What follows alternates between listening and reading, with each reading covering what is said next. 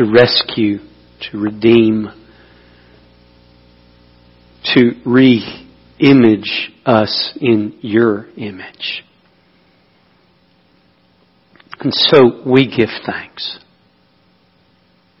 And we ask for your help to embrace what is taught today by your word and to enjoy the glory of the news that Jesus is the friend of sinners. So warm our hearts with the gospel today. I pray this in Jesus' name. Amen. When Jesus came to us in the flesh, He came to resolve the great need that we have. And that need is to know God, to know Him accurately, and to know Him personally, to know Him savingly, to know Him intimately, to know Him eternally. That's the great need that we have. And as Jesus came to do that, He called men and women to Himself, and as they came to Him, He began growing them in the likeness of Himself, and giving them the task, as they were growing, to show others what God is like. And so that was His ministry. To make God known to us, to grow His disciples in His likeness so that He could send them out and they could show others what God is like. And that is what's happening in Matthew chapter 9. Matthew is telling about the salvation of sinners. Now, Russell, if you'll bring up the slide that says, Who are the sinners? When we hear that word in the text, we need to understand that this was a group of people. They were a class of people. They were known for being irreligious, irreverent, immoral, impure, and they were the indigent, infirm, and the physically impaired. They were anyone who appeared to not be the up and coming religious people of the day. And so when Jesus uses the term sinners, when the Pharisees use the term sinners, when later Paul uses the term sinners, it's generally referring to a class of people that were openly, willfully sinfully separated from God. And they are the people who are externally demonstrating what we are internally capable of or already culpable for, guilty of. And so we have to ask the question, why was Jesus eating and drinking with them? Well, he was doing three primary things as he ate and drank with them. He was welcoming them to himself. This was a shock when he goes and he calls Matthew, when he eats and drinks and dines with, when he is known as friend of sinners, when he has tax collectors and prostitutes following him and being drawn to him, he is welcoming them. He's doing a surprising thing. He's letting them know that God welcomes sinners. This is good news to us. But he's also affirming that they're made in the image of God and because of that, they have a worth that is built in by their Creator. That hasn't been taken away by what they've done with their lives. It hasn't been removed by their sin. They are still precious in His sight, made in His image, and loved by Him. But he's also inviting them not just to welcome them to himself, not to just affirm that they're made in his image, but inviting them into a new and personal, intimate relationship wherein they are adopted as sons and daughters of the living God, where they're given this glorious privilege of an intimate relationship to call him daddy to call Jesus brother, to be thought of and considered the bride of Christ, all of these intimate terms that describe the highest and most intimate of relationships. And so here is Jesus welcoming, affirming, and inviting sinners to himself, and he does so surprisingly. Number one in your outline, Jesus gives a surprising call to Matthew, a tax collector. Verse 9, and as Jesus passed on from there, he saw a man called Matthew sitting in the tax office. It's hard for us because we don't have some way to gauge the kind of person a tax collector would be considered. We don't have a societal equal. There's no thing going on in our society today where we could say a tax collector is like this because there's no equal to a tax collector in today's society. Since the Declaration of Independence in the United States, the United States hasn't been under the domination of any country that would tax us, abuse us, um, cause harm to us. So we have no way of really relating to the fact that Israel sat under the violent domination of Rome. And Rome was not afraid to make their domination clear. Whether it be from brutal beatings to the horrors of beheading and even to the delayed death of a crucifixion, Rome would make her force known to anyone who resisted her authority. And so when someone would betray their country and go to work for the oppressor, they were not just sort of disregarded, they were utterly hated. The sight of them brought both fear because of their ability to excise these taxes. And it brought hatred because how they used that ability to enrich their own families, their own pockets, off of the backs of the suffering people of Israel. And so they were hated. So when you lead up to this picture of Jesus walking up to a tax collector and calling him to be one of his disciples, it's surprising to everyone involved, probably to all of those who are already following him as well. The tax collectors would be known as collaborators.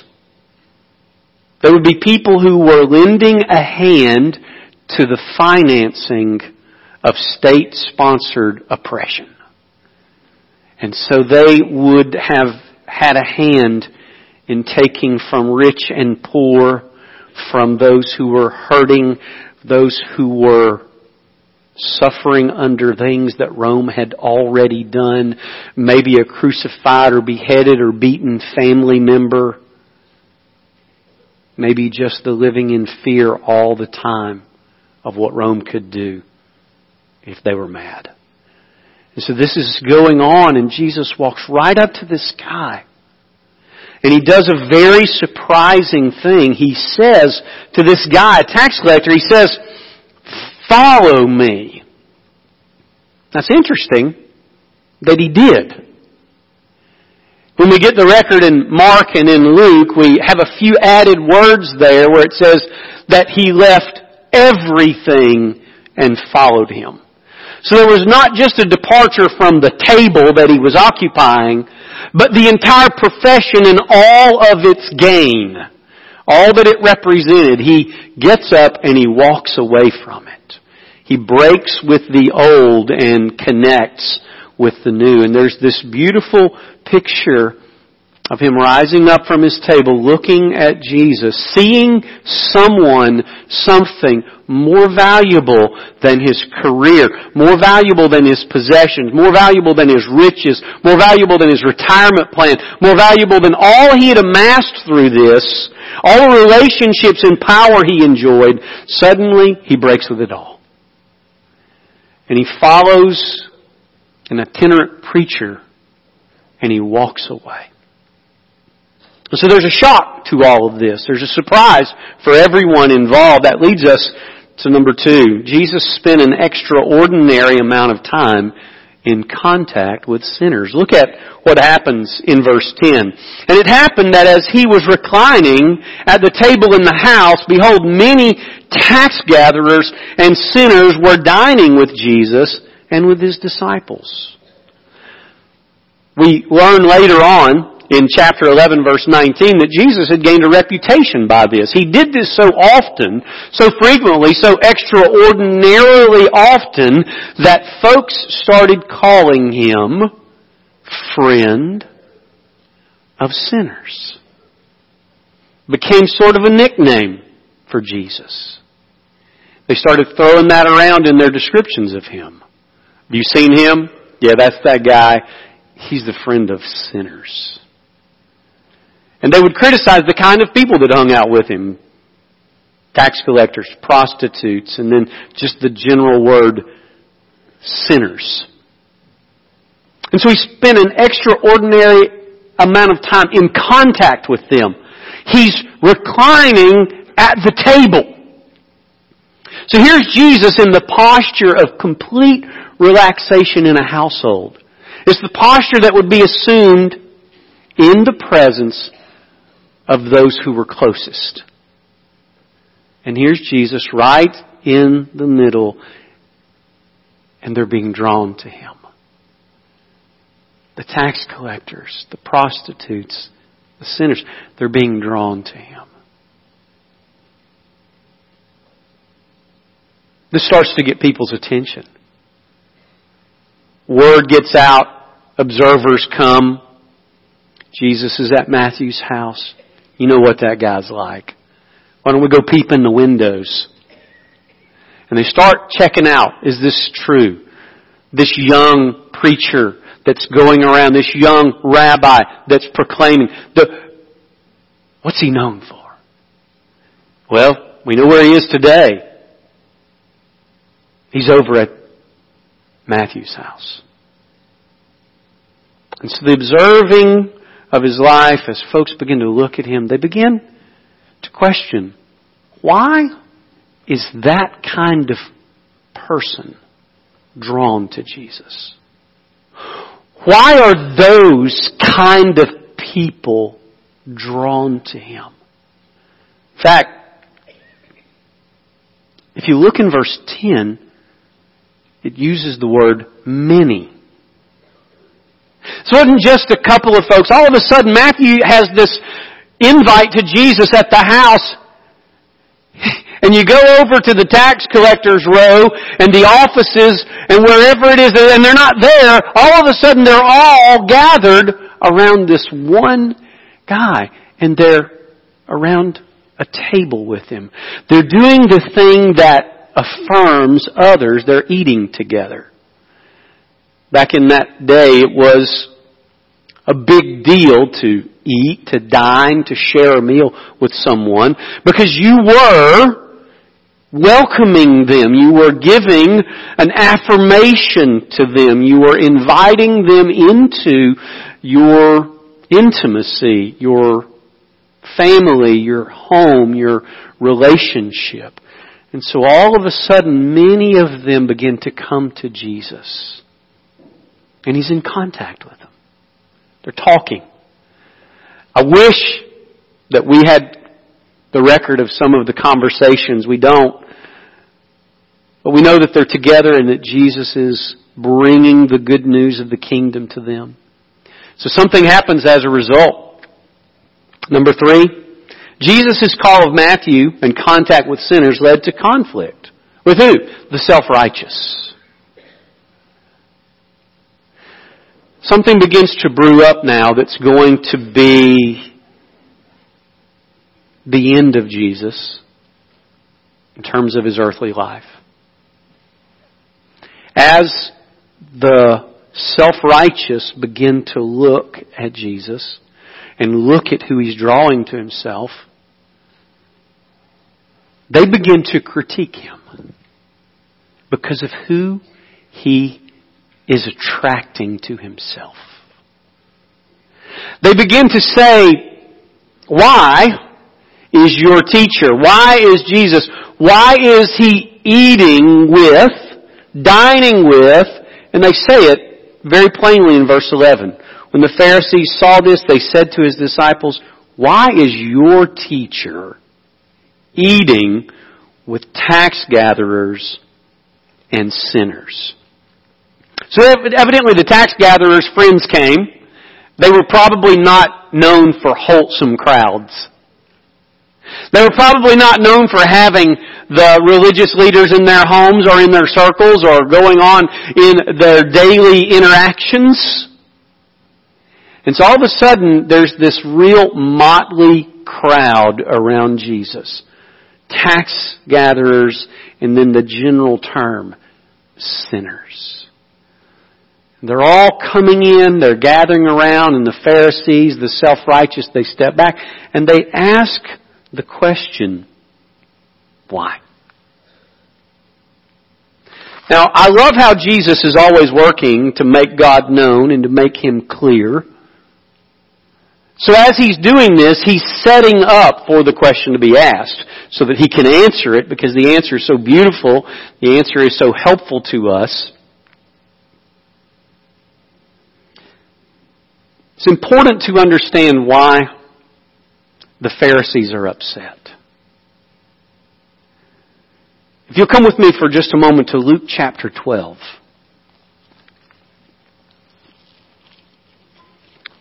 When Jesus warned his disciples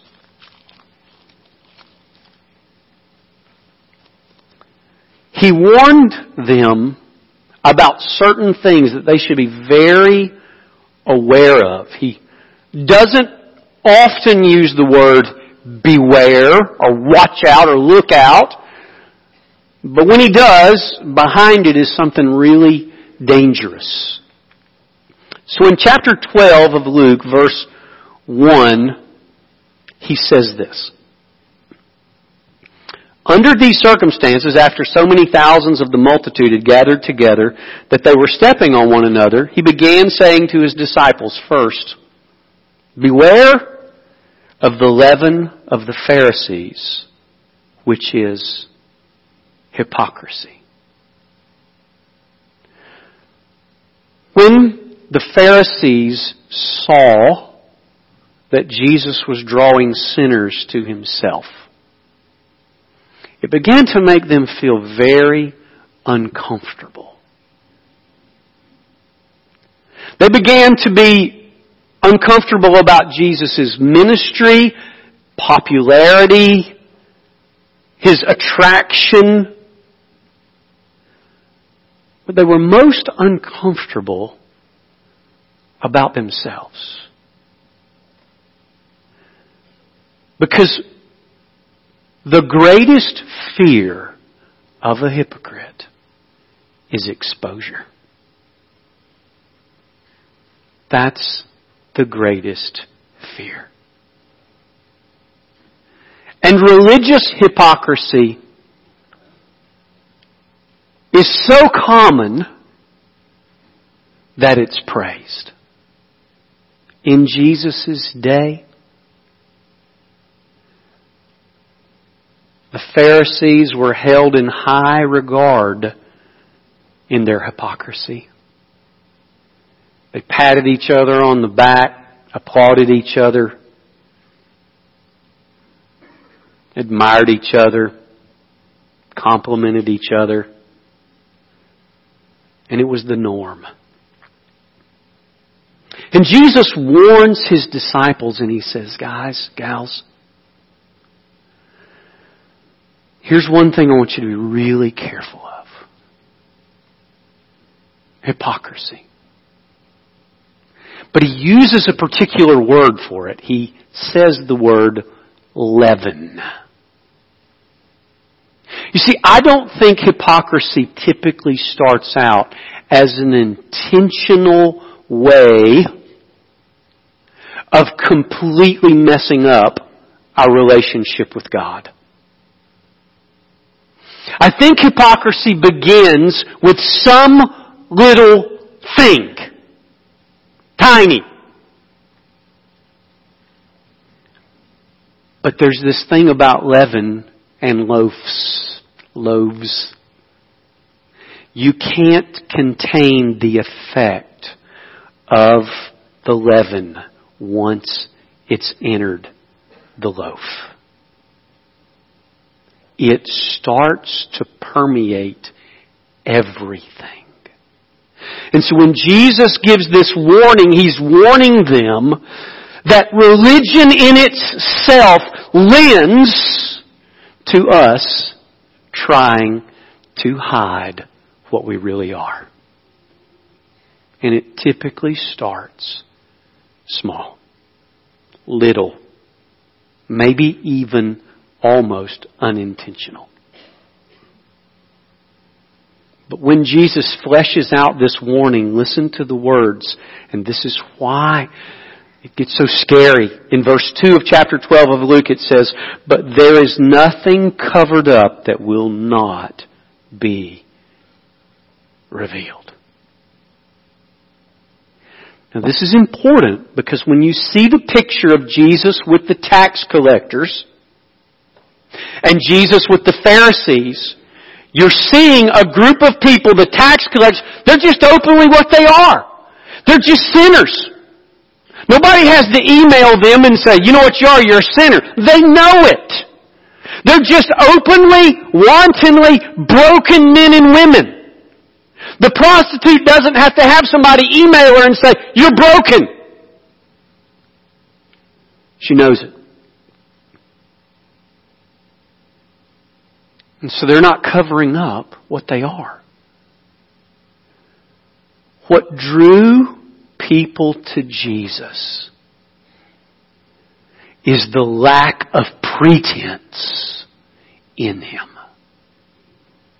And the welcoming of people who made no pretense.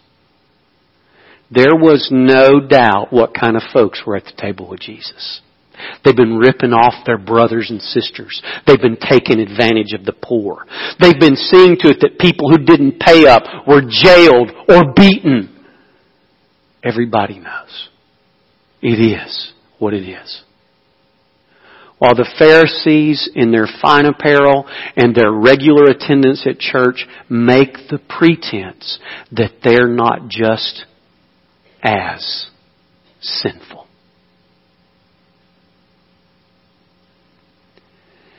So Jesus gives his warning about this pretense, this hypocrisy. He's holding up a parallel or, or, or, or a comparison of these two cultures. The culture of religion that pretends and a gospel culture that says, this is what I am and I'm coming to you because I need you. And so these people felt welcomed to him, affirmed by him, invited into a relationship by him, and they didn't feel the need to make any kind of pretense about that. While on the outside, the critics who were looking in at the lives of these open, openly sinful people, and this one who welcomes them are critiquing them while they're hiding the fact that they are just as sinful.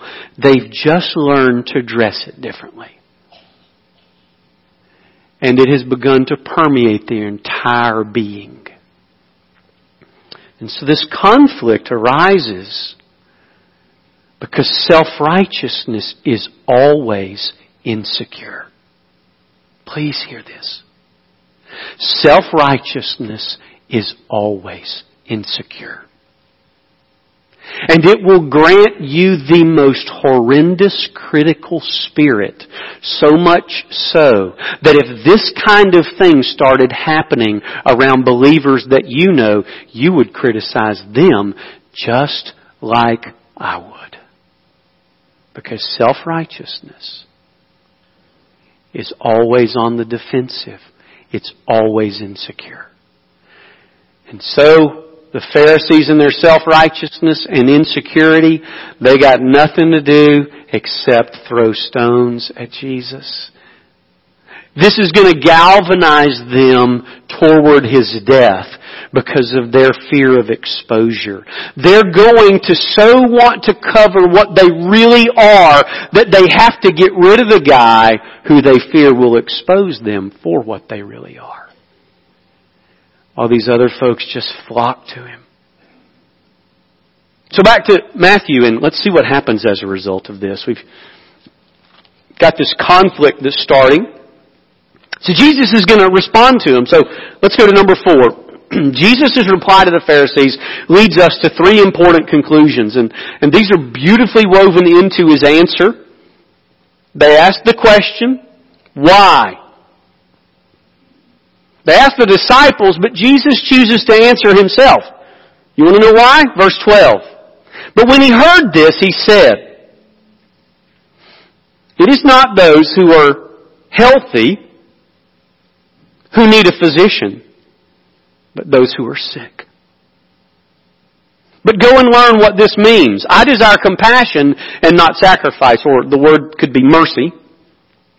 For I did not come to call the righteous, but sinners, and Mark adds in there the other word Jesus said, to repentance. Sinners to repentance. It's implied in Matthew. And so the first conclusion uh, oh, we, we, without a screen, I'm sorry. First conclusion, letter A, the condition of sinners. The condition of sinners. Jesus is going to say something that could be really offensive. He's going to call them sick. Now think about this. Here's Jesus. He's sitting. He's got a table full of people. He's got a room full of people.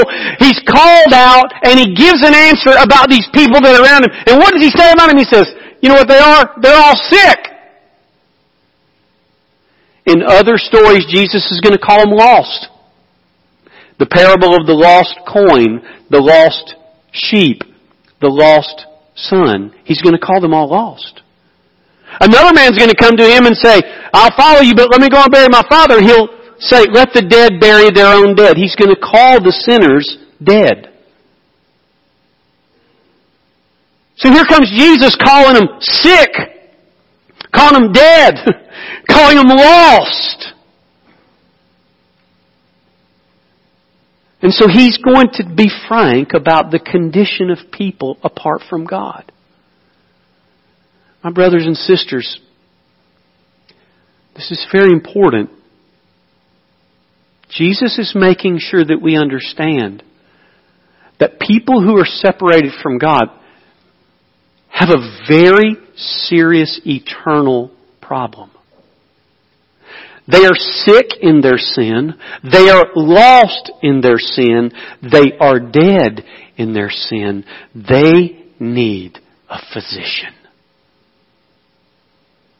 And there ought to be a great burden for us for that condition, as there was for Jesus. And so the first conclusion is, is that Jesus is really clear about the condition of sinners. He said they're sick. Can't you imagine the guys and gals sitting around the table that day hearing the master who they'd come to saying, they're sick, and all of them look around saying, we're a pretty sick bunch, aren't we? Isn't it true? That when we finally grasp the seriousness of our sin, that we see ourselves as sick?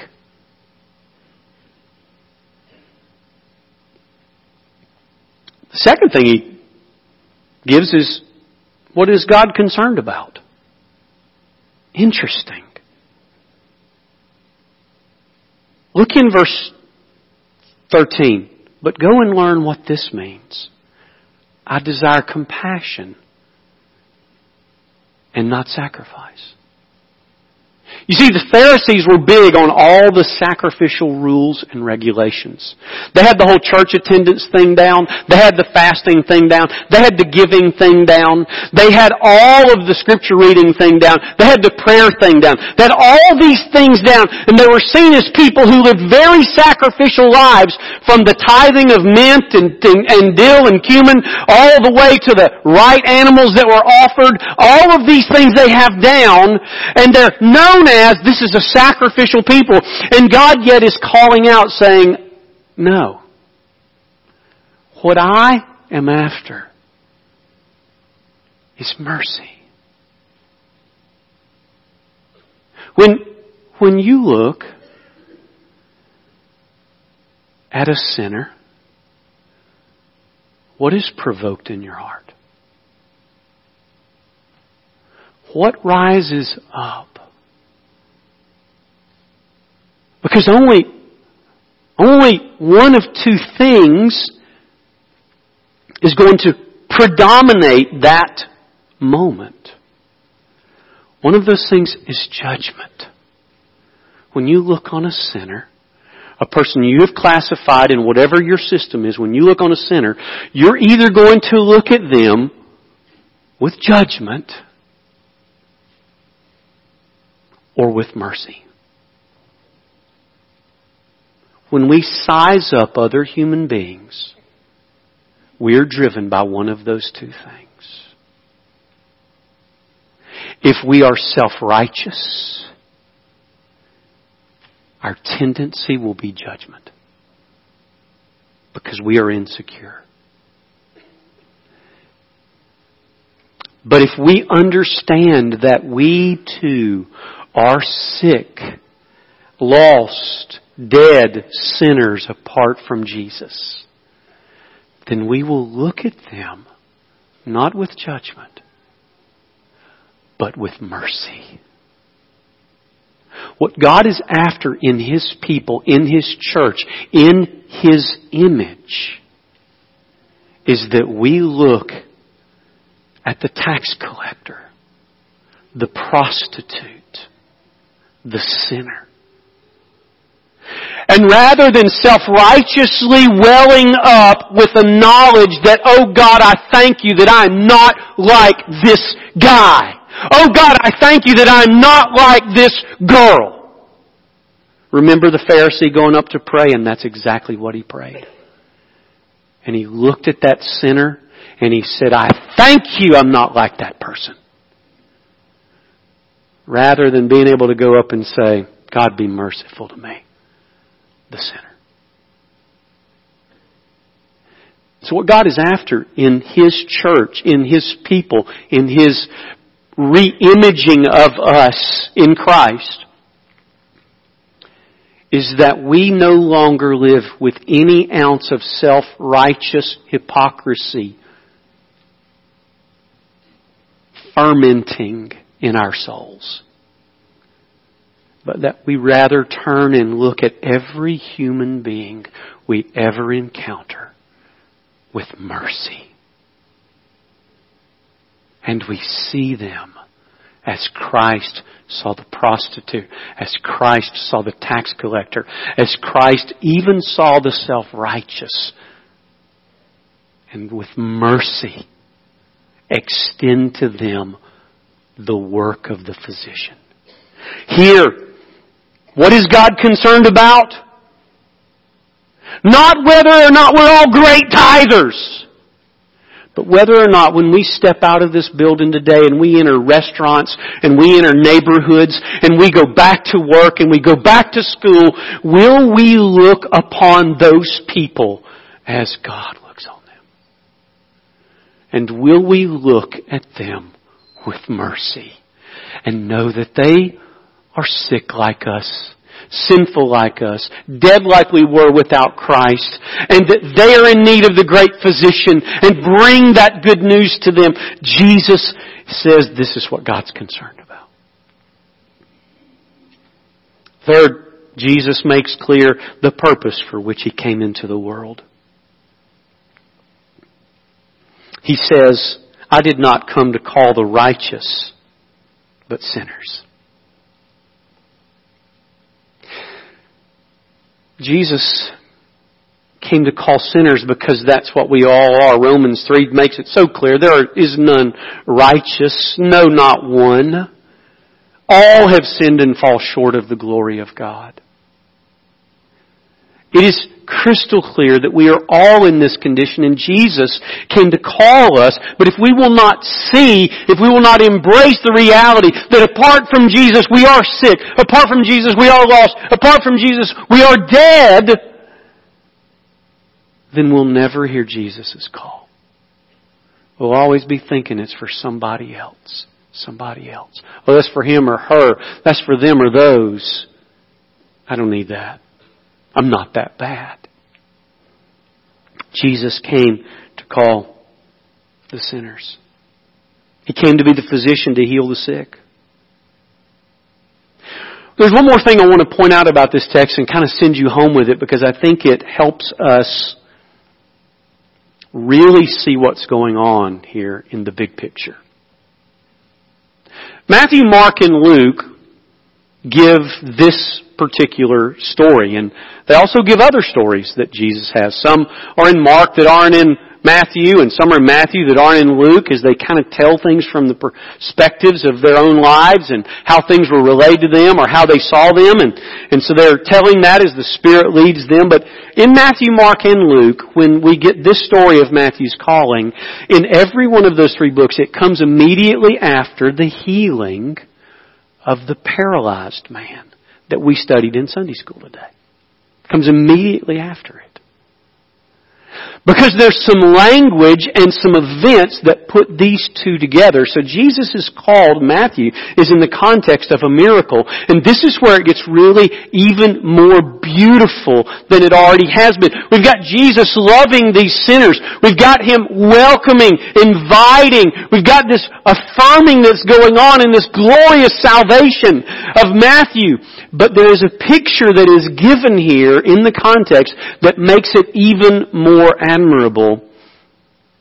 In chapter 9, in the first few verses, we have the story that we read in Mark today in our Sunday school lesson. And it's the story of the guy who came and was on the pallet and Jesus said, your sins are forgiven. And then they all kind of murmured about it. And then he said, in order that you may know that the Son of Man has authority to forgive sins on earth, I say to you, take up your pallet and go home.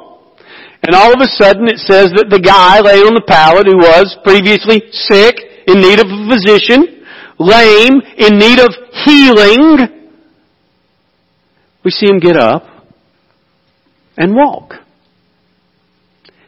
And then Jesus has this interaction with Matthew. Look in verse 9 at the very end. Jesus walks up to him and says, follow me. And what happens? What's it say? He rose up and he followed. The language is very similar. Here's a guy laying sick on a pallet. Jesus says, get up Go home. It says he rose up and did as Jesus said. Then you jump into the next story. You've got a guy sitting dead in his trespasses and sins in the tax collector's booth, taking oppressive action against his own people, lining his pockets with the money of the poor, greedy as all get out, and you have Jesus say to him, get up and follow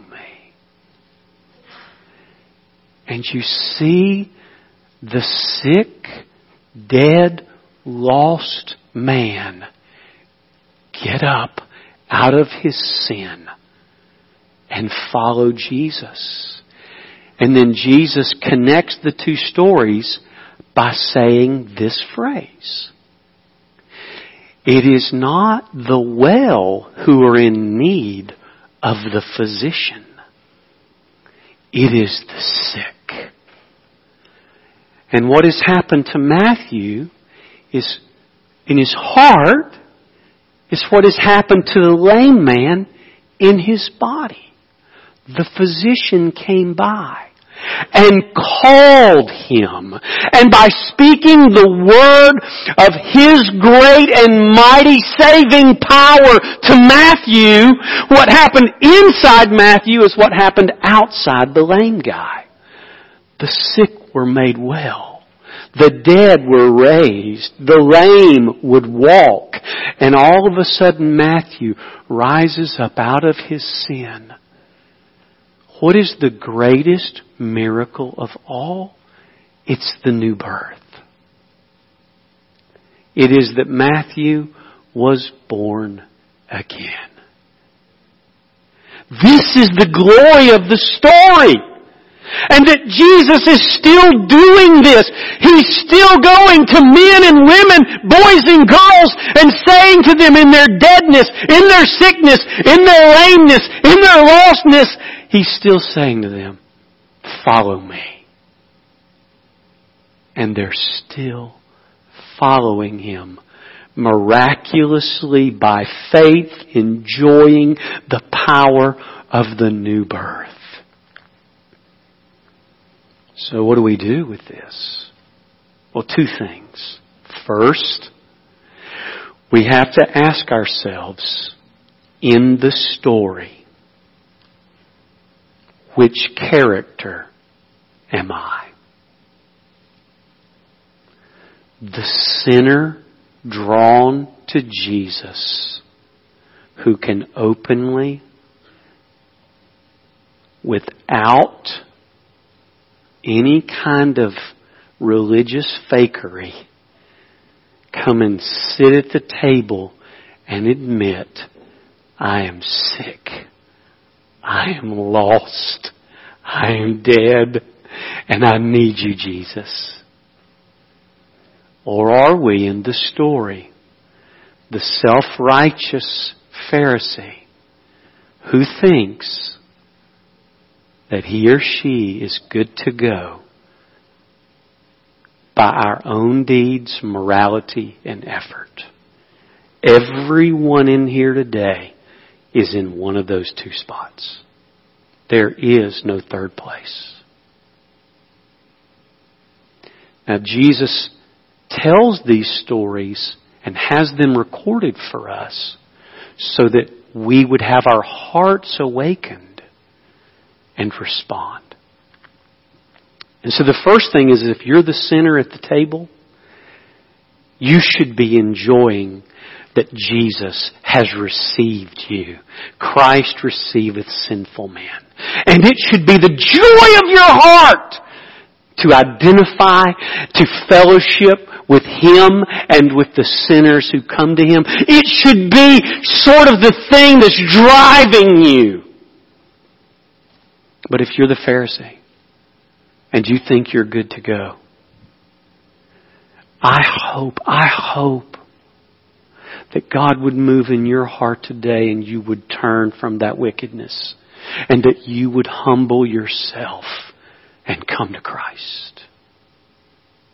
The second thing is to ask this question. We're going to ponder this question deeper later, but I'm just going to put it out there for you to be thinking about. Is our church at the individual level, members, at the corporate level, gathering, known for being more attractive to Pharisees or to sinners.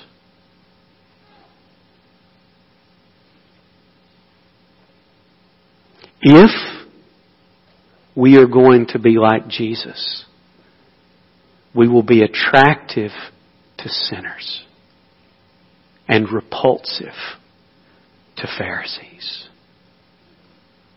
If we're going to be like the Pharisees, we will become attractive to Pharisees and repulsive to sinners. So we have to think through at the individual level. That means at the home, at the workplace, all of the things that we do outside, being the church, outside the doors. And then at the corporate level, when we gather, we have to think through.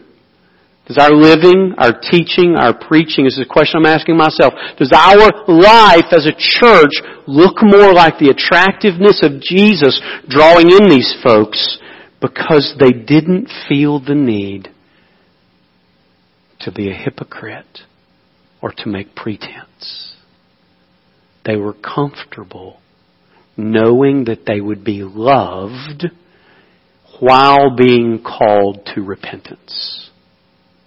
It's important for us. So let's bow together. Some of you today are pondering what it means to follow Jesus, and I want to invite you as He did. He welcomed sinners to Himself. So if you can come to the place of saying, you know, this is true, I am sinful. I am a sinner and I need Jesus.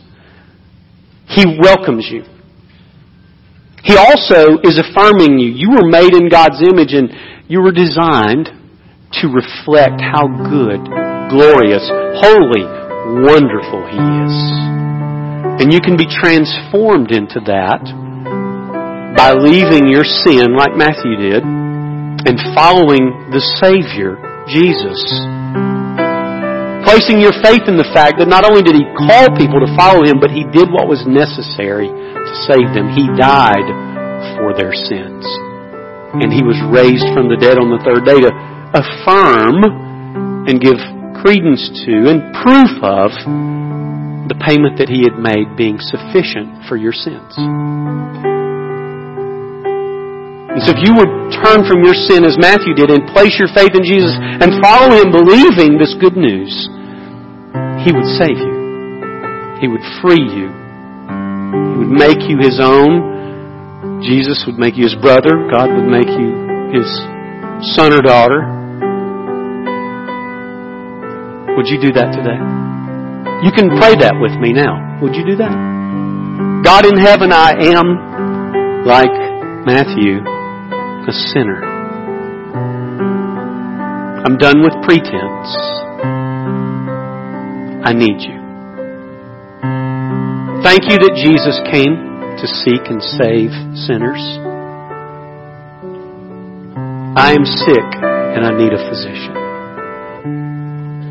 I am dead and I need a resurrection. I am lost and I need a shepherd to come and find me. I trust Jesus today. Would you save me? I believe that He has died on the cross for my sins and that He was raised from the dead on the third day. Forgive me. Prayed that today wonderfully, the Lord will hear your prayer from a repentant and humble heart be great for you as those who did today to follow him publicly and to be baptized. Others of you, you're struggling with the question, who do I identify with? Jesus and the sinners or the Pharisees? Maybe the Lord will give you clarity as He's working in my life to do the same. As God works in your heart. Would you stand? Would you respond?